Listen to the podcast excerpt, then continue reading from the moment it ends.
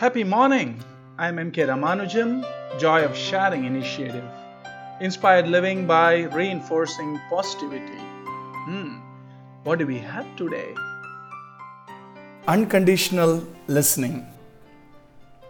In the year two thousand six, we were doing programs in Hyderabad.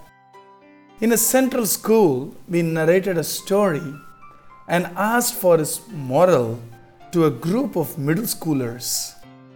A girl walked up and said, "Sir, it's a lovely story."